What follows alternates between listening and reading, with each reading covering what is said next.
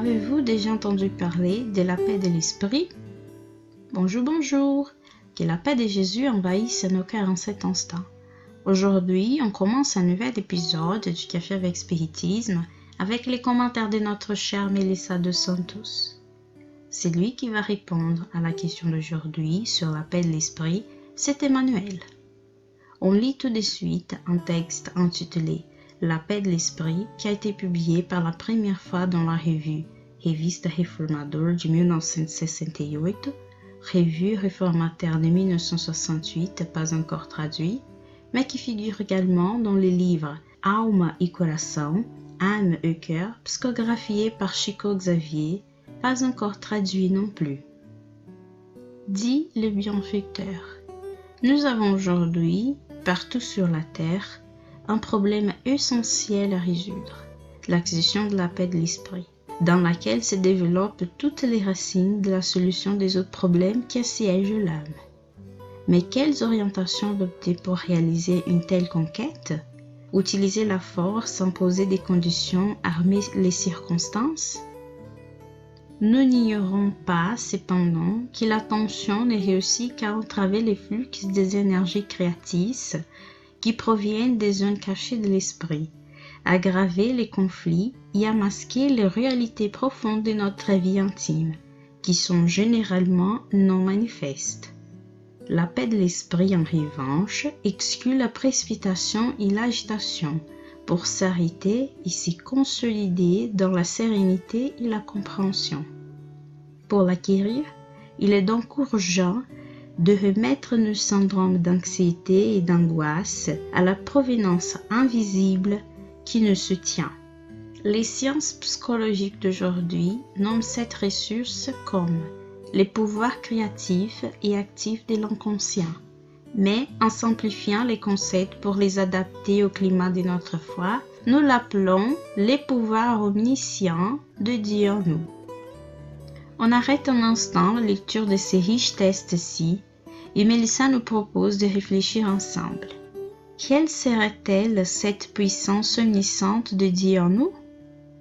Nous mettrons ici qu'il s'agit de l'essence divine que nous avons tous démontré par la foi qui nous portons dans nos cœurs. Réfléchissons ensemble à ces deux points importants. La première, comment nos têtes, nos esprits sont-ils en ces moments avec nos inquiétudes, nos soucis? La deuxième question, lesquelles de ces inquiétudes avons-nous déjà réussi à confier véritablement à Dieu? Vous savez, souvent nous laissons nos inquiétudes, nos soucis grandir au point de nous dominer. Nous oublions que nous sommes des êtres immortels en transition et en apprentissage ici dans cette expérience dans la chair sur la planète Terre. Et bien d'autres fois, nous oublions que si les chemins est individuel, la route est collective. Et même avec des problèmes, des soucis, nous avons des amis encharnés et désincarnés qui peuvent et veulent nous aider si nous leur permettons de le faire. Une autre certitude importante que nous devons toujours avoir avec nous, c'est que tout passe.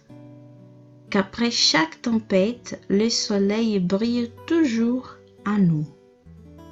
Ce qui se passe souvent, c'est que nous doutons de nos capacités, de nos forces à surmonter les obstacles nous oublions que nous avons cette essence divine en nous et que nous avons un Père d'amour.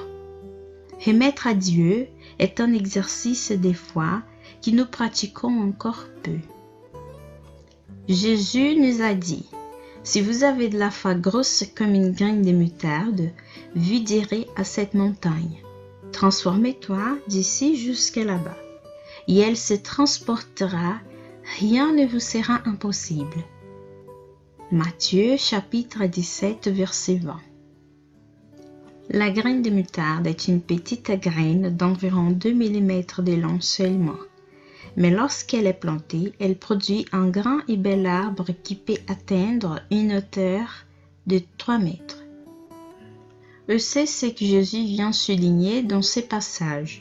Si nous avons une foi de la taille d'une graine de moutarde, c'est-à-dire si nous ne faisons que les premiers pas et continuons à arroser cette graine en essayant de faire un pas de plus chaque fois que c'est possible, avec le temps, notre foi sera aussi énorme, plus robuste.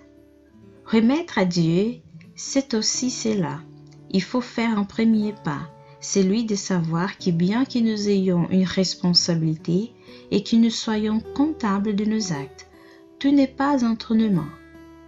Nous avons un Père d'amour qui sait ce qui est le meilleur pour nous tous.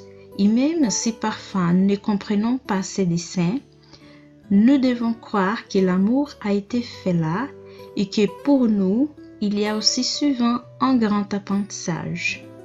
Remettre à Dieu, ce n'est pas attendre, mais espérer. Et c'est ce qu'Emmanuel nous apporte dans la continuité de ces textes. Les bienfaiteurs nous conseillent.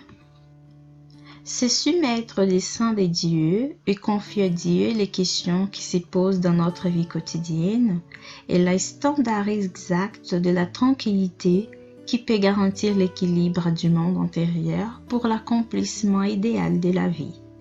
Mettre la partie obscure de notre parcours évolutif sur les comptes des dieux, mais sans négliger notre partie du devoir. Travailler espérer en donnant le meilleur de nous-mêmes. La foi et les services, le calme, sans oisivité. Pensons-y et débarrassons-nous du fardeau de ces agents destructeurs qui sont la haine, le ressentiment, le blâme, la condamnation, la critique ou l'amertume, qui nous traînons habituellement dans l'argile de l'hostilité avec laquelle nous traitons la vie, ruinant si suivant les temps et la santé, les intérêts et surtout les opportunités. Faisons reposer notre tranquillité d'esprit sur une conclusion claire et simple. Le Dieu qui nous a soutenus jusqu'à présent nous soutiendra également à partir de maintenant. En somme, rappelons-nous le texte de l'Évangile qui nous met sagement en garde. Si Dieu est pour nous, qui sera contre nous? Emmanuel conclut, et nous rappelons, si Dieu est pour nous, qui peut être contre nous? Qu'il en soit ainsi, et jusqu'au prochain podcast du Café avec Spiritisme.